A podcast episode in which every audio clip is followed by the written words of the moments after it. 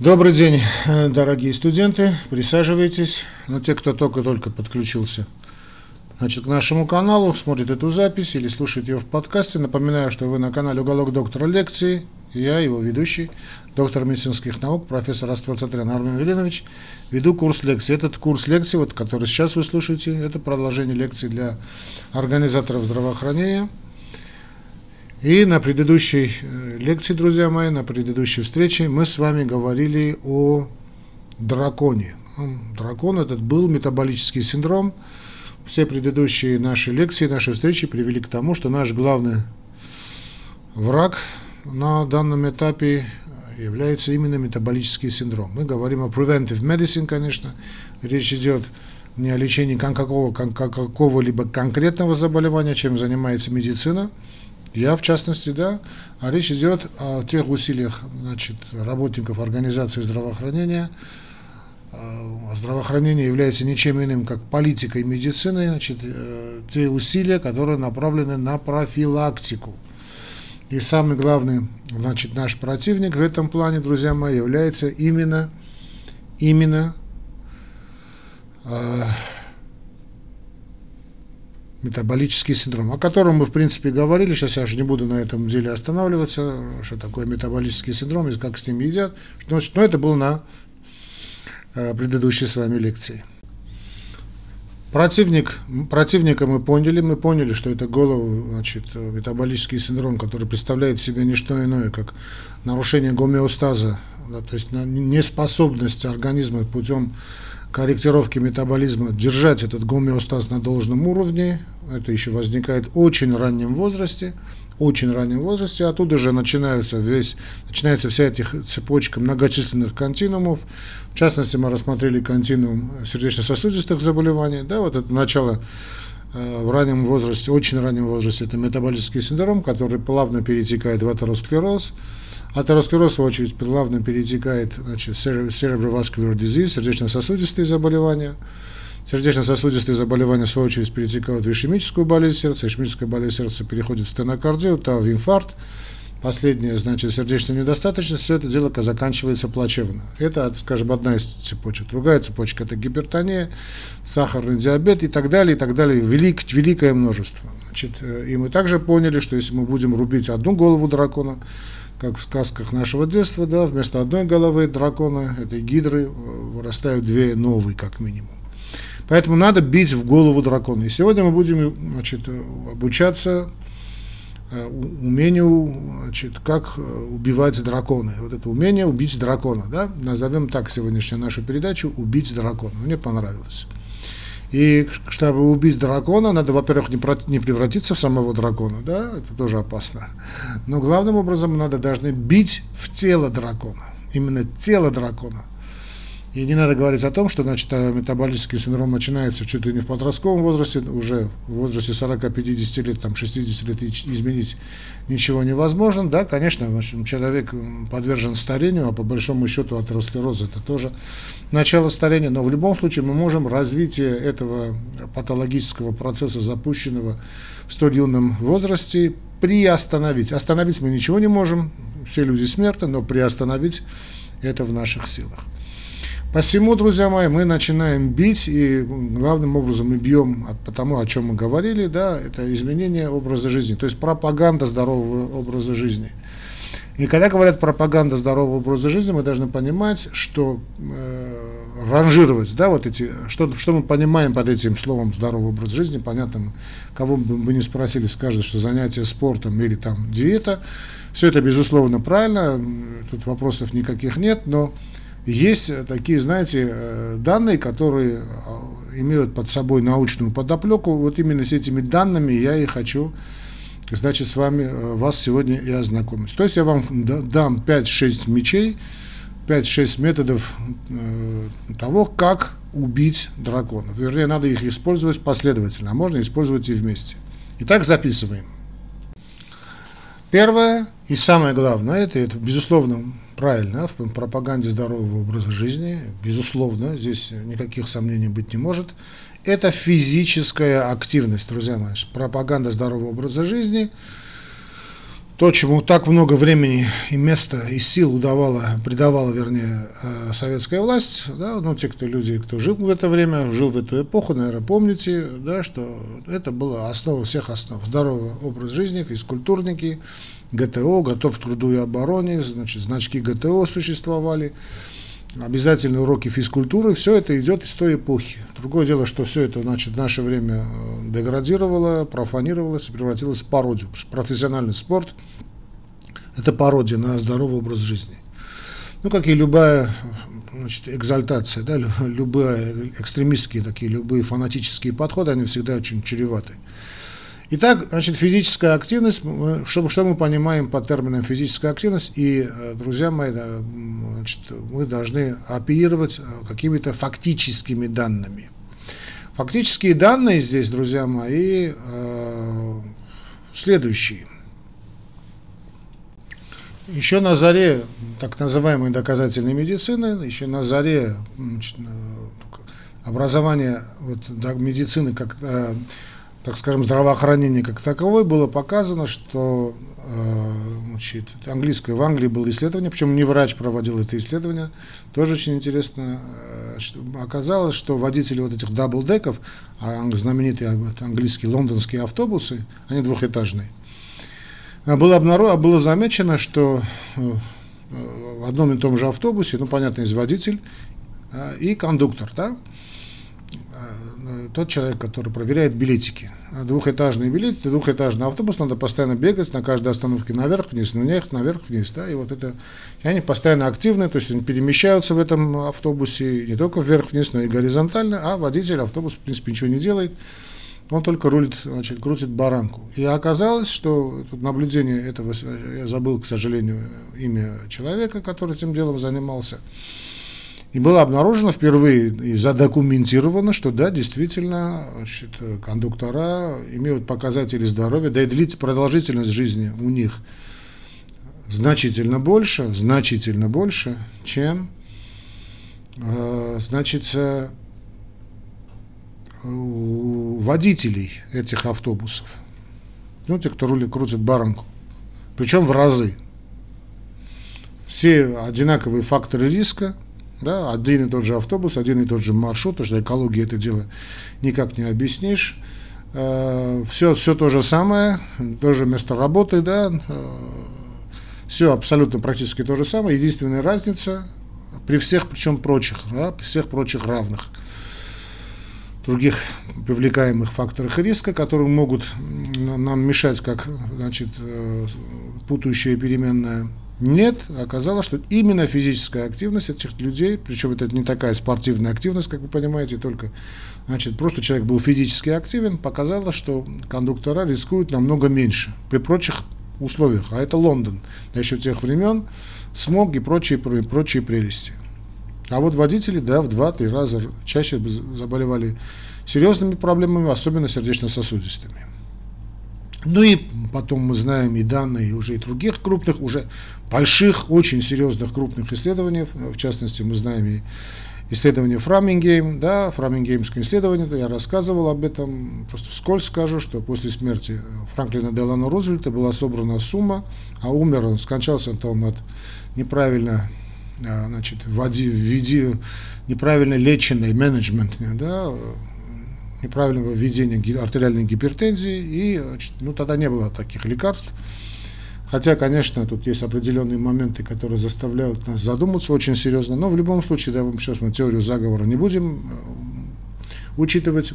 Оказалось, что действительно значит, не знали, как потратить деньги, и вот оказалось, что можно эти деньги потратить с большим умом. Здесь надо дать должное американцам, очень часто они а, именно правильно и грамотно распоряжаются, не всегда, значит, но распоряжаются средствами. И был запущен проект э, фламингеймского исследования, он проходил, под, он, и сейчас он проходит под зонтиком Гарвардского университета, в общем, Гарвард просто недалеко. И вот э, тоже фрамингеймское исследование, которое уже третье поколение у нас идет, э, которые вовлек, вовлечены в проблемы артериальной гипертензии, все факторы риска, по большому счету, э, связанные с гипертонией, Помните, это тот же континуум, да, похожий континуум, что и, значит, сердечно-сосудистых заболеваний. Одна из голов дракона там ишемическая болезнь сердца, другая голова – это гипертоническая болезнь. А так вот было показано, что действительно физическая активность имеет первостепенное значение, то есть неприходящее, то есть paramount importance, то, что называется, это неприходящее значение именно в плане влияние на факторы здоровья, на показатели здоровья, и одинаково также и очень сильно влияют на качество и продолжительность жизни. Тут уже и у нас пошло и другое исследование, уже многотысячное, много, чуть ли несколько сотен тысяч людей уже вовлекались в исследование, в частности, можно сказать, и исследование Наханес, оно и сейчас тоже, по-моему, продолжается, да, многоцентровое, значит, много, очень э, такое наблюдательное исследование, которое показало, что да и не только оно показало, что знаменитые 7-10 тысяч шагов в день э, значит, профилактируют, если можно использовать такой глагол, снижают смертность от всех причин, не только от сердечно-сосудистых причин, а на, на, приблизительно на половину. А если это значит, 15 тысяч шагов, то смертность снижалась на более чем на 50%, 60%, а некоторые данные, некоторые узкие такие моменты, когортные очень узкие моменты, чуть ли на 70 и чуть больше процентов. Ну вот представьте себе э, эти суммы, это причем длительность, эти цифры, простите, значит, э, эти э, наблюдения 7-10 лет. То есть человек ежедневно совершает там 7 тысяч шагов, 10 тысяч шагов, достигает феноменальных результатов в плане выживаемости от всех причин. То есть он человек и реже заболевает, если он заболевает, это заболевание протекает намного легче, он заболевает позже, чем его ровесники.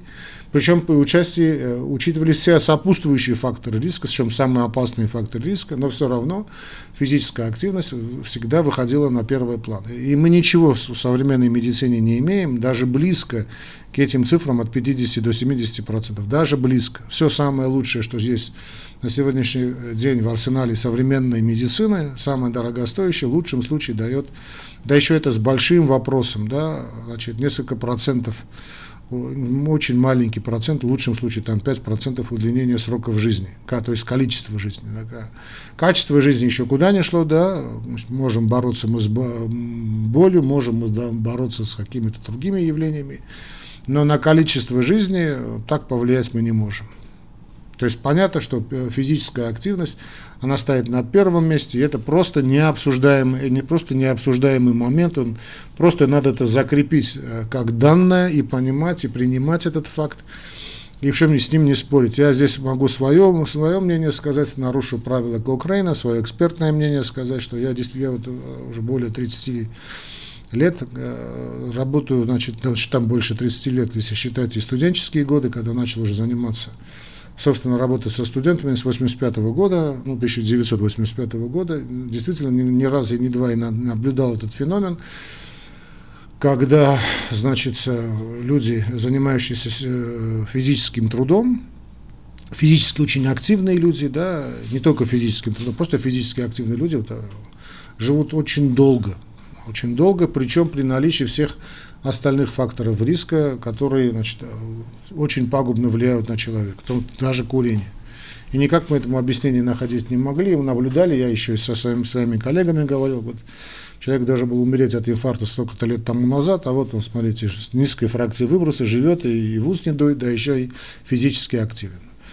А, чтобы, а, значит, с медицинской точки зрения у нас нет готовых ответов на вопрос, почему именно физическая активность действует столь, я бы сказал, бы волшебным образом.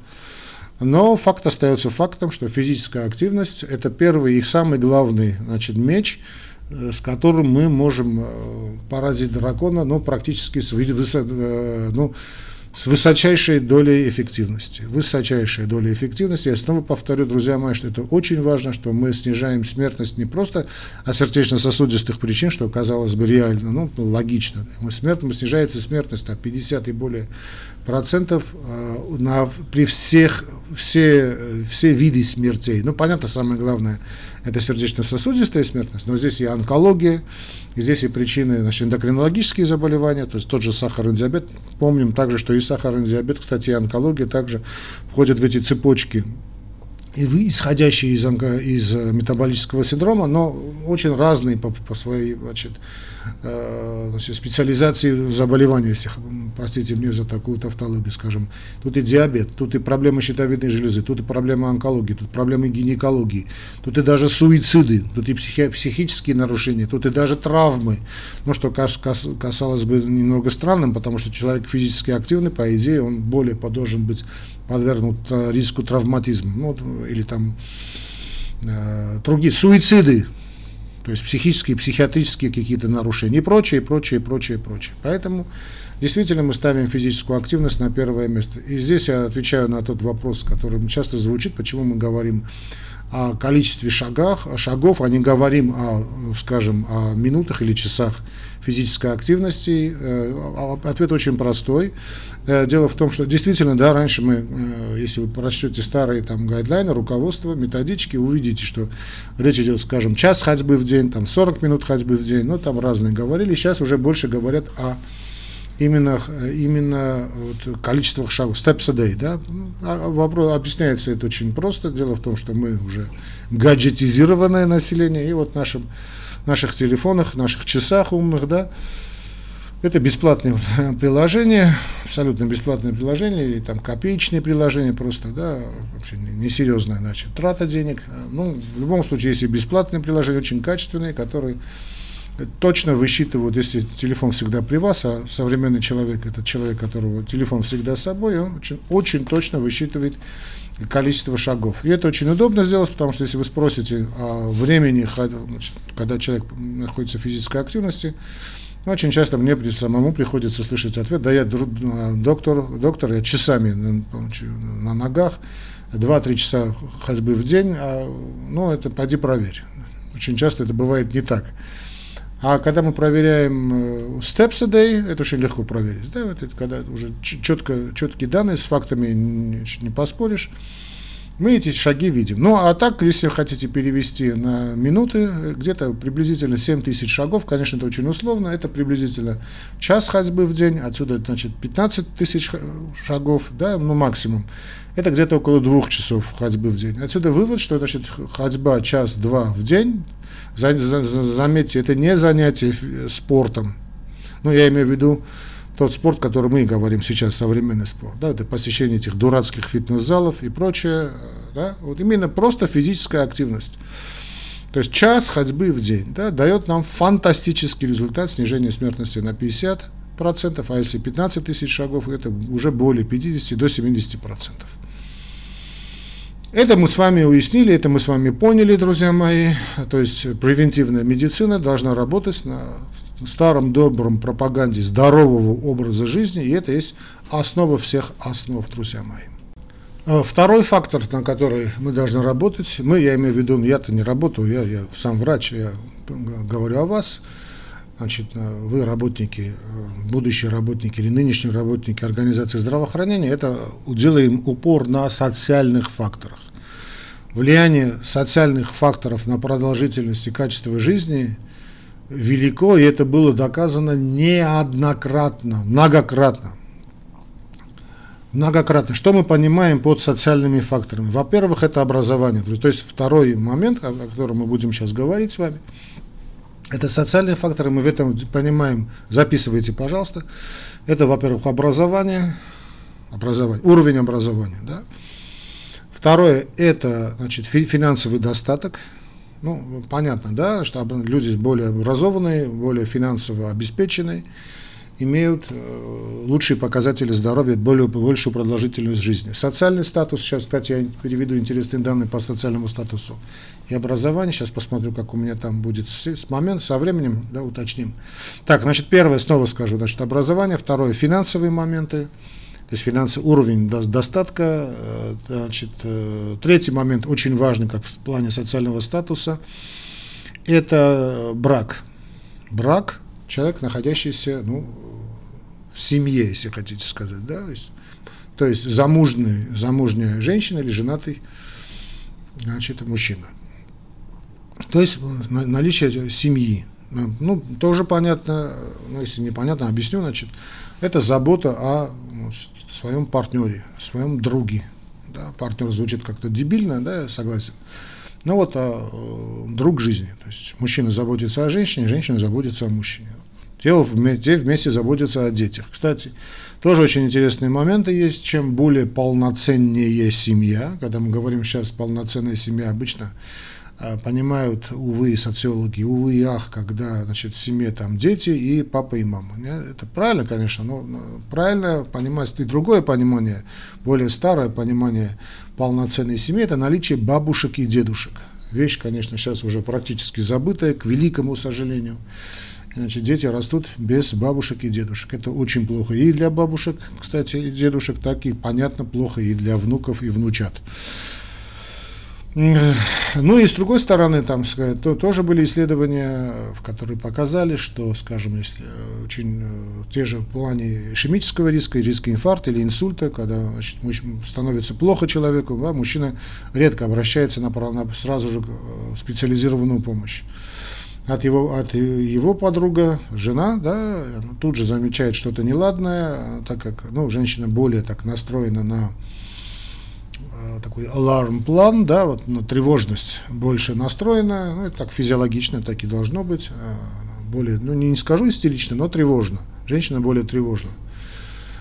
Тут же поднимает хай, э, вызывается скорая, и очень часто это, это спасает мужчин. Кстати, это, также верно и наоборот, просто женщины живут намного дольше чем мужчины, э, но и в том же плане, что вот мужчина замечает, что у своей жены что-то не то со здоровьем, он ее приводит к врачу. И вовремя образуемые, вовремя значит, обращаемые моменты э, значит, говорят о том, что вовремя, когда обращаются, можно вовремя поставить диагноз и вовремя поставить, ну не, не всех заболеваний, к сожалению, это касается, тут не будем забывать о такой серьезной проблеме, как э, гипердиагностика, но в любом случае, значит, вовремя, в большинстве случаев своих, да, вовремя поставленный диагноз, это правильный диагноз, это вовремя, вовремя, вовремя фактически на фоне, на основании этого диагноза и сделанное лечение приводит, конечно, к лучшим результатам.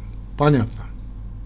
Другой момент, который имеет огромное значение в плане э, социальных факторов, друзья мои, это, значит, э, как бы это сказать, вовлеченность. Вот мне трудно просто найти какой-то правильный термин, то есть э, чувство того, что человек нужен. Здесь и э, вовлеченность в социальную жизнь, вовлеченность, конечно, в семейную жизнь, уже сказали о бабушках и дедушках, вовлеченность и в профессиональную жизнь. Вот вот этот уход на пенсию очень часто э, ну, ломает человека. Да? Я, конечно, имею в виду, если человек занимается любимым трудом. А когда он уходит, вот, э, очень здорово, чтобы он бы занимался чем бы, чем-нибудь полезным. Поэтому очень здорово именно педагогическая деятельность. Очень правильно. Я категорически возражаю против этих дебильных моментов, когда учителю ставится порог какой-то, да, чем старше учитель э, при всех проблемах, связанных с возрастом, тем у него богаче опыт, и тем он э, больше отдается э, и э, воспитанию подрастающего поколения. Это и подрастающему поколению нужно, перенимается опыт так и э, вовлеченность человека, это показано и доказано, кстати, об этом сейчас я скажу, значит, очень хорошие показатели здоровья у, этого людей, у этих людей бывают, но если нет ни того, ни другого, то вот, э, занятие каким-нибудь хобби. И вот этот момент, который, э, ну, к сожалению, последние несколько лет все, Земля перевернулась, да, а вот мы видели, да и сейчас иногда видим, что в сезоны отпусков, да, вот летний сезон или там зимние сезоны, по городу слоняются значит, какие-то иностранные туристы, и это возраст, видно, далеко уже постпенсионный. И они такие очень активные, эти дедулечки, бабулечки с фотоаппаратами, да, с обвешанные всякими гаджетами, там, с картами. Это туризм, это по большому счету, это именно э, вот для людей этой категории. Это очень здорово, это очень правильно, это очень хорошо. Очень хорошо. Здесь я просто хочу привести данные социальных факторов. Вот, скажем, э, неожиданно высокое э, влияние социальных факторов на здоровье и продолжительность жизни впервые обнаружили в крупном когортном исследовании Whitehall, названном так в честь знаменитой лондонской улицы, вот Whitehall, да, где расположено правительство э, Мелкобритании, многочисленные министерства и другие государственные учреждения. В первой волне исследований сравнили продолжительность жизни и смертность от сердечно-сосудистых заболеваний у британских государственных служащих разного уровня. И оказалось, что чем ниже грейд, так называемый грейд, это уровень да, госслужащих, тем выше смертность. Заметная и достоверная разница наблюдалась для, даже для смежных грейдов, то есть уровней, да, вот уровень чиновника. При этом возможность доступа к медицинской помощи, ну, это такие специальные моменты было абсолютно одинаково. То есть нельзя сказать, что, скажем, чиновник более высокого уровня, да, а, да он был, у него было лучшее какой-то уровень а, медицинских подходов. Нет. Различия в стиле жизни, привычках, диете смогли объяснить лишь часть наблюдаемого эффекта, который называли, и сейчас уже он называется синдром great status, да, вот синдром статуса. Синдром статуса. Даже с поправкой на избыточный вес, курение и даже недостаток физической активности все равно он оставался ярко выраженным, риск у низшего грейда был вдвое выше, чем у самого высокого. Значит, с другой стороны, понятно, да, вот человек чувствовал свою значимость, свою важность, вот о чем я говорил, вовлеченность.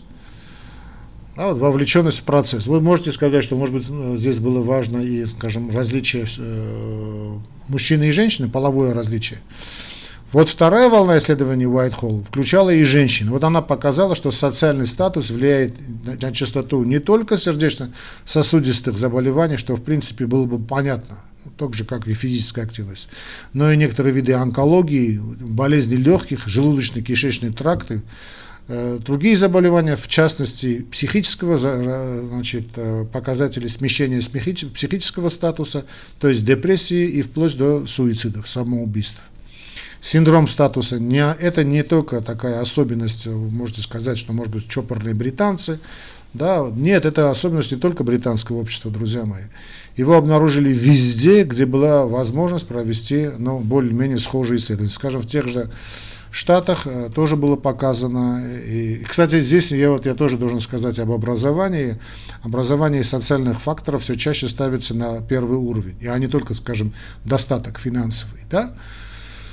Э, скажем, э, в США нашли связь между э, сердечно-сосудистыми заболеваниями не только с доходом и занимаемой должности, но и уровнем образования. Если мы возьмем, скажем, ну, вот Штаты, там вообще смешно, да, у меня будет время, я не знаю, как у меня будет со временем, поговорим и об уровне расходов, да, вот США там тратят на здравоохранение гигантские какие-то суммы, они скатываются сейчас где-то там на уровне 50, 55-56 лет по значит, продолжительности жизни. Хотя там чуть ли не 10 тысяч долларов на одного человека, да, в расчетах идет, и э, где-то они делят это место с Азербайджаном. Так что деньги не все решают. В Швеции э, было показано, что люди с PhD да, э, живут дольше, чем имеющие лишь степень магистра. Ну, это степени магистра нам известно, что бакалаврат, магистр, 4 года курса обучения да, в высшем учебном заведении. Это такая система, баллонская система, которая была у нас воспринята с грехом пополам. Сам я из тех людей, которые значит, очень ратовал когда-то за эту систему, много делал для продвижения этой системы. Могу сказать, чуть ли не стоял у истоков этой системы, да, без ложной скромности скажу, но сильно потом в ней разочаровался. Но теперь не суть важно, значит, бакалаврат 4 года, затем 2-3 года магистратуры, затем заканчивать PhD, высшая степень, да, и так далее. Так вот, в Швеции было доказано, что PhD, philosophy doctor, живут дольше, чем люди, имеющие степень магистра, а те, в свою очередь, дольше, чем окончившие только бакалавриат. И так далее вот по образовательной а, значит, иерархии. Ни одно из, из этих наблюдений нельзя объяснить разным уровнем медицинского обслуживания. Значит, забудьте об этом медицинском обслуживании.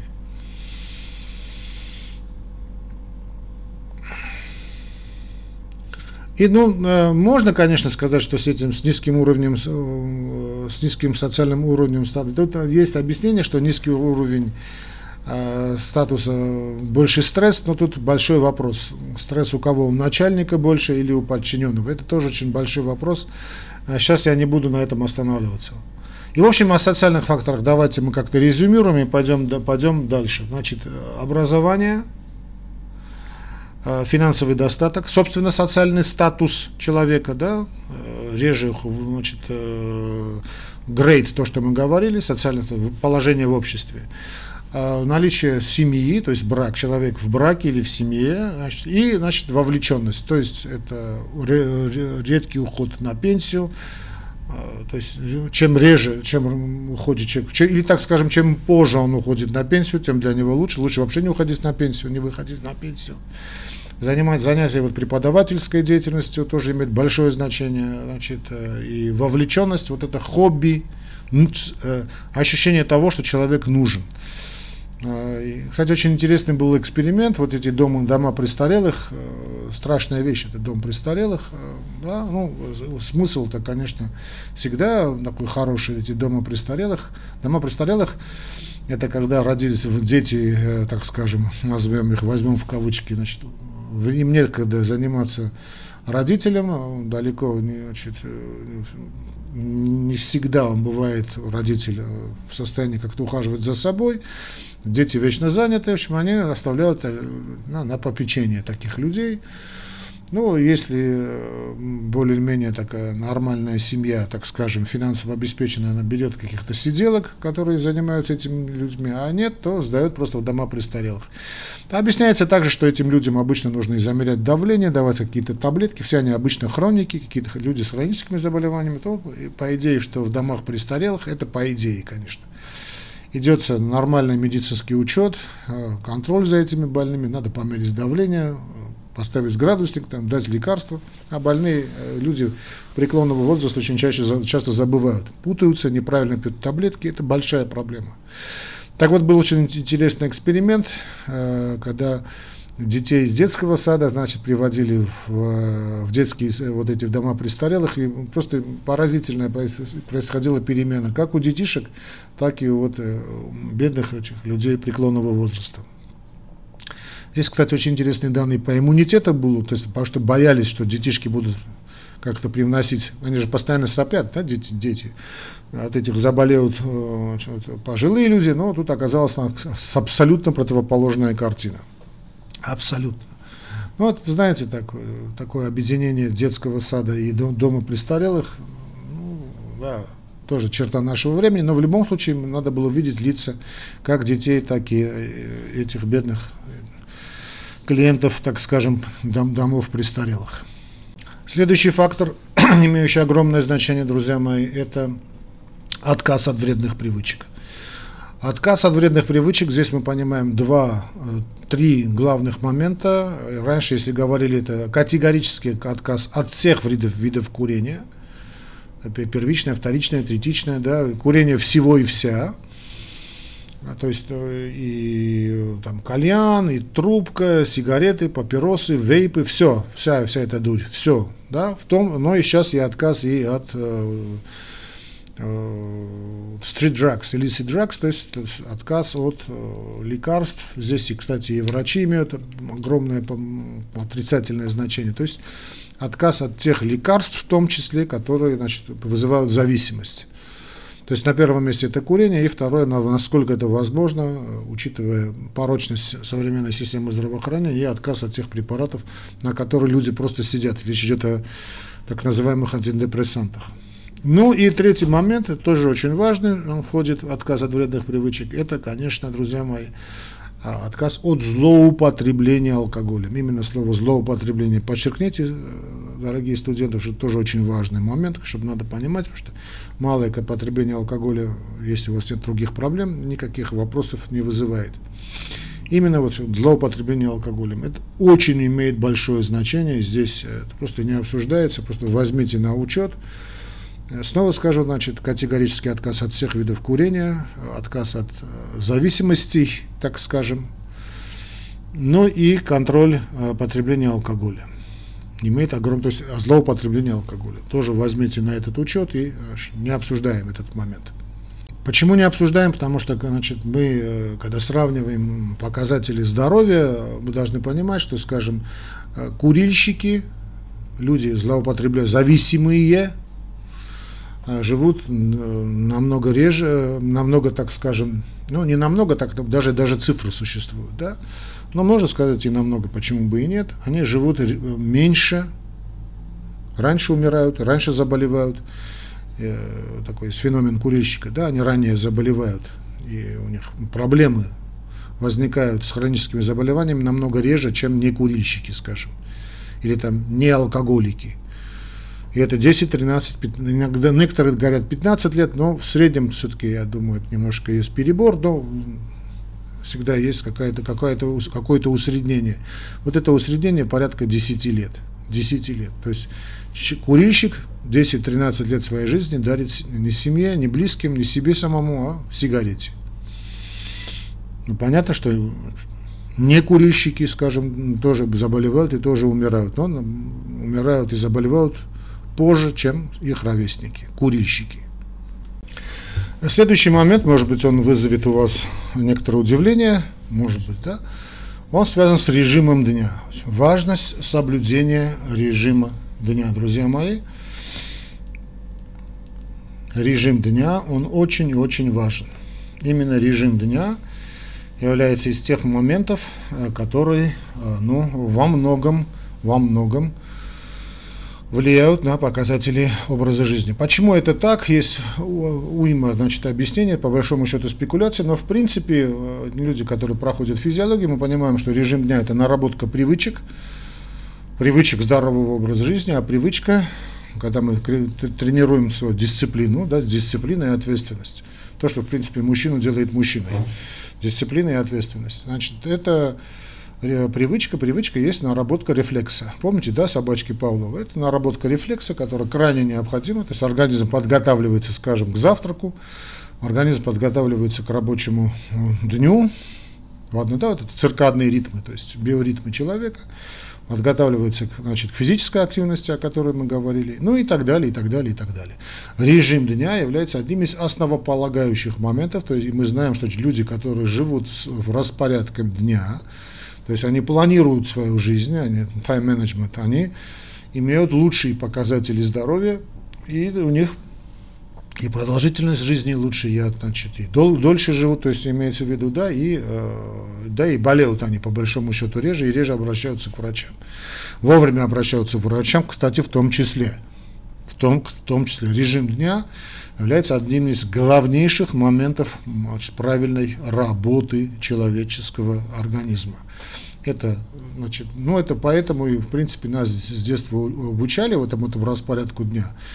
Опять же, вспоминаю советские годы, да, вот очень правильный вот, режим дня, режим дня, вот завтрак в одно и то же время, обед в одно и то же время, ужин в одно и то же время, там, мертвый час в одно и то же время, отдых в одно и то же время. Ну, а вот, э, с другой стороны, нам отдавали вот э, субботу, воскресенье, то мы главным образом до воскресенья, когда мы могли бы похулиганить, то есть могли выходить из этих рамок. Но в любом случае подавляющее большинство недели было строго, значит, распорядок, был строго распорядок дня, который соблюдался, ну, старались соблюдать. Тут и помним производственные гимнастики, ну, кто сейчас да, скажешь молодому поколению, не поймут, о чем речь.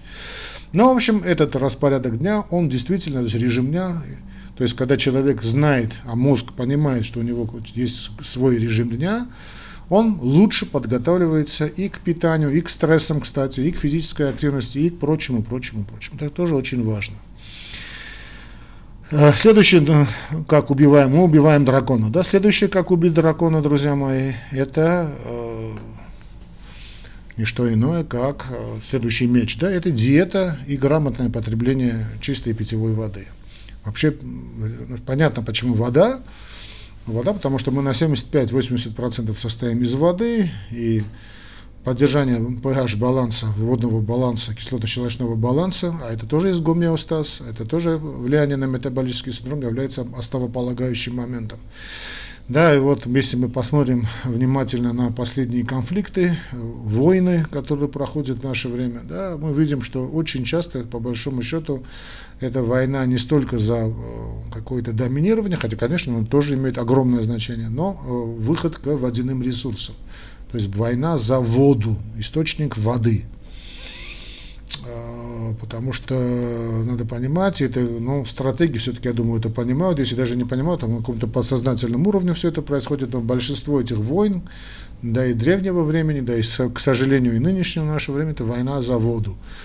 Что такое потребление, чистое потребление питьевой воды? Наверное, у нас будет возможность, мы будем об этом говорить, хотя я очень много говорил на своем основном канале «Уголок доктора», это канал «Уголок доктора лекции». Это речь идет о тех знаменитых двух литрах потребления чистой питьевой воды, то есть, ну, что значит чистой? То есть экологически чистой воды, да, без всякой дряни там внутри, да, на показатели здоровья. Это необсуждаемая вещь. Тут выведение водопродуктов метаболического распада, химические процессы у нас э, ну, продукты метаболизма, да, происходят главным образом в водной среде, это понятно, и надо это все это выводить из организма. Без того, чтобы без грамотного потребления воды, конечно, это сделать практически невозможно. А они, эти химические процессы происходят постоянно, не выводя из организма, вы приводите к их накоплению. Поэтому надо правильно потреблять воду, а не только там, скажем, э, только физическая активность никуда не годится. Сюда входит и, значит, э, понятно, сюда входит и обязательном порядке э, входят и диетологические моменты, то есть грамотная диета. Э, Причем тут надо понимать, что речь идет именно о грамотных диетах, а не просто, знаете, о модных, новомодных диетах. Да? Сейчас я все эти имена приводить не буду, этих новомодных диет. То есть это грамотное, разностороннее питание. Грамотное питание, оно имеет неприходящее значение. Очень-очень-очень-очень важно. Что такое правильное питание, правильный диет? Я думаю, у нас будет время, мы об этом э, поговорим. Но и отсюда, если уж сказали о диетах, мы должны сказать и о другом моменте. Э, это витамины и БАДы. Э, очень сильно. Понятно, что, друзья мои, мы начинаем, да, мы начали с топа, сейчас мы уже где-то на шестом месте. Это речь идет уже о значит, витаминных добавках и о БАДах. Я, когда говорю на, на своем канале о витаминах и БАДах, всегда слышу что нет никакого большого, серьезного рандомизированного клинического исследования или там когортного исследования, которое бы показало бы, что применение витаминов и биологически активных добавок как-то влияет на показатели здоровья и так далее, и так далее, пятое, десятое. Друзья мои, это все, конечно, правильно. Но, во-первых, при полной коррумпированности, абсолютной, вернее, так скажем, коррумпированности всех этих э, современных исследований, я могу вам просто по памяти сейчас назвать несколько заболеваний, которые э, спровоцированы э, дефицитом витаминов. Скажем, цинга – это дефицит витамина С. Значит, приводились данные, что от цинги значит, в прошлом, позапрошлом веках умирали миллионы, миллионы людей на планете. Миллионы, просто миллионы людей на планете, из них э, мои родные, то есть э, львиная доля попадала, ну, это моряки, кстати, главным образом. Кстати, также непонятно, почему именно моряки, для меня это сказать, непонятно, но в любом случае, э, цинга косила миллионами людей э, не меньше, чем инфекционные заболевания. Применение витаминов С да, привело не то что снизило, а обнулило эти заболевания. Значит, понятно, что витамин, дефицит витамина С, тут не надо уходить в другую крайность, известную крайность, не надо, значит, пичкать себе витаминами бездумно, но в любом случае мы знаем, что дефицит витамина С может привести к серьезным заболеваниям. Рахиты, да, вплоть до последнего времени, рахиты, да и сейчас, это дефицит витамина D приводит к очень серьезным а, последствиям, чрезвычайно серьезным последствиям. А, пилагра. Пелагра, дефицит витамина В3. Э, там что у нас еще есть? Бери-бери, дефицит витамина В1. Что тут, можно, я сейчас не знаю, но влияет, витамин К влияет на свертываемость крови, ну и так далее. Так что витамины и БАДы, э, другое дело, что надо доверять производителю, да, и эти витаминные добавки нужно есть правильно, то есть это они работают тогда правильно, когда вы правильно питаетесь. Вот тогда уже э, и все остальное правильно, тогда они работают здорово. Не надо все, значит, говорить о том, что они все это, значит, несерьезно и все это не, важно. Следующий момент, который очень важен, друзья мои, значит, вы уже скажете, а что же остается тогда на долю медицины? Вот на долю медицины практически ничего не остается. Очень сильные оптимисты говорят о том, что там 10, 20, 30 процентов, э, но согласно тому же Джону Банкеру, прогресс терапии и хирургии обеспечил лишь 5, всего лишь 5 лет из тех значит, 30, что э, прибавилось к продолжительности жизни в 30-м, э, простите, значит, э, ну всего мы знаем, что прибавилась продолжительность жизни, и продолжительность жизни прибавилась отнюдь не, не благодаря уровню, только уровню медицины. Вот прогресс терапии и хирургии, вот Джон Банкеровское исследование Джона Банкера, значит, он говорит о том, что только 5 лет можно объяснить уровнем медицины. Да, конечно, вот э, тут проблема исследования Джона Банкера, что он не учитывал вот эти все факторы. Но все эти факторы, друзья мои, это не уровень медицины. Это уровень именно, значит, э, если хотите, здравоохранения, но не в плане вот именно белого халата, а в плане отношения здравоохранения, именно отношения государства вот к мерам профилактики, которые я перечислил. Что касается самой медицины, уровня медицины, я вам могу вот такой привести очень интересный пример. Вот забастовка врачей. Это отличная возможность изучить влияние медицинских услуг на продолжительность жизни больных. В 99 году, 1999 году в Испании прошла девятидневная забастовка, исследование отделения неотложной помощи, в которых абсолютно все врачи прекратили работать, выявило отсутствие разницы в смертности пациентов до забастовки и во время ее. То есть 9 дней врачи ничего не делали. Или общенациональная забастовка 2003 года в Хорватии продолжалась аж 4 недели.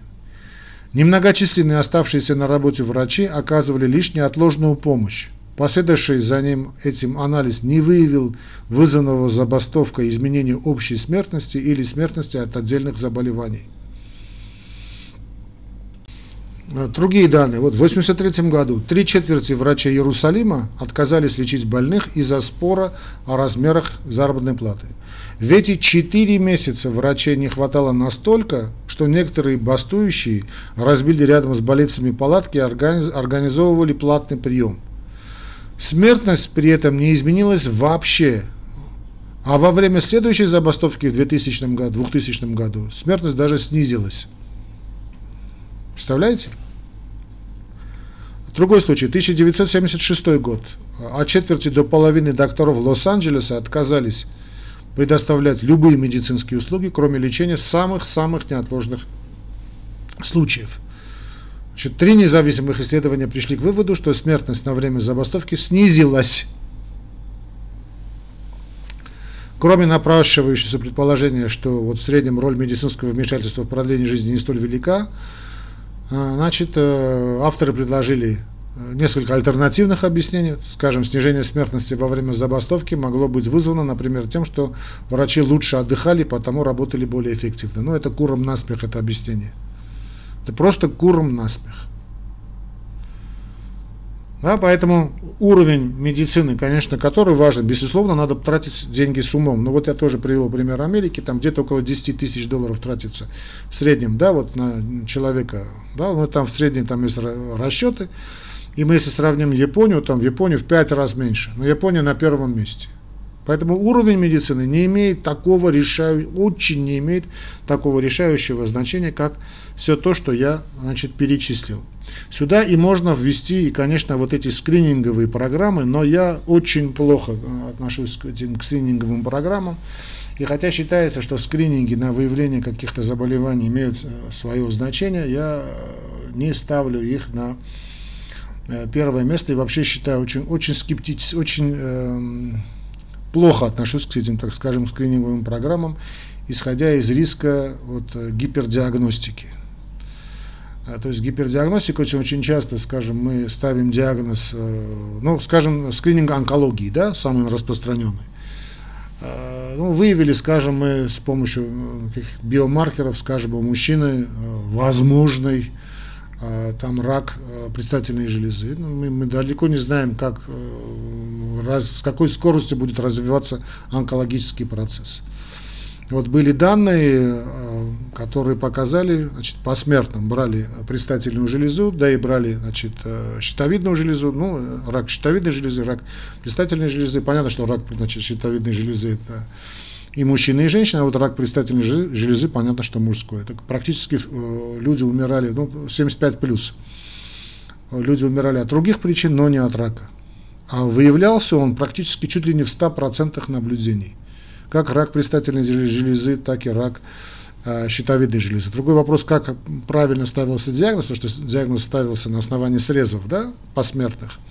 А вот представьте себе, в этому человеку вы поставите диагноз. Не, по большому счету и то, и, и другой рак, да и само лечение этого рака, тяжелая химиотерапия и прочее, тяжелое хирургическое вмешательство далеко не факт, что мы людям помогаем.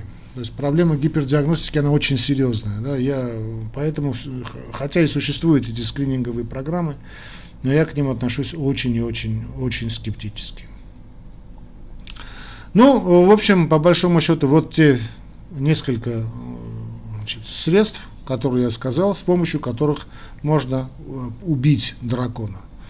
Но главное, конечно, это, безусловно, здесь мы не, не можем спорить, это физическая активность. Вот физическую активность я бы выделил просто бы отдельно, а все остальное даже можно по большому счету не учитывать. Но если я вижу так большая есть обращаемость ко мне, чтобы объяснить диету, ну диета это тот вопрос, который многих всегда, то есть не многих, большинство интересует, физической активности меня мало спрашивают. Э, поговорим и о диете, если будет время. Ну, вроде бы обо всем сказали. Э, самые главные моменты мы выяснили. У нас 8 да, факторов влияния на метаболический синдром. И из них все-таки я ставлю на первое место, снова скажу, физическую активность. Ну все, благодарю вас за внимание, друзья мои. За всем разрешите откланяться. Теперь вы знаете, как сражаться с метаболическим синдромом, как убить дракона. Это все меры превентивной профилактической медицины то есть здравоохранение. Этим, дел, этим делом не занимаются, собственно, врачи, этим делом занимаются организаторы здравоохранения, то есть вы, друзья мои. Я-то, конечно, все это постараюсь объяснить, но я же не могу, значит, час времени только, да никто меня слушать не будет. Э, вот и все. Так, э, поддерживайте наш, наш канал, если вам было интересно. Поддерживайте наш канал не только морально, но и материально. Как это сделать? В описании к этому ролику вы найдете реквизиты. Это не столько реквизит, это мой номер телефона. Если вы клиент ВТБ или клиент Сбербанка, сделайте перевод на мой номер телефона. Часть этих денег, которые вы переведете, идет на поддержание страждущим больным детишкам. Всего вам доброго, друзья мои. До новых встреч.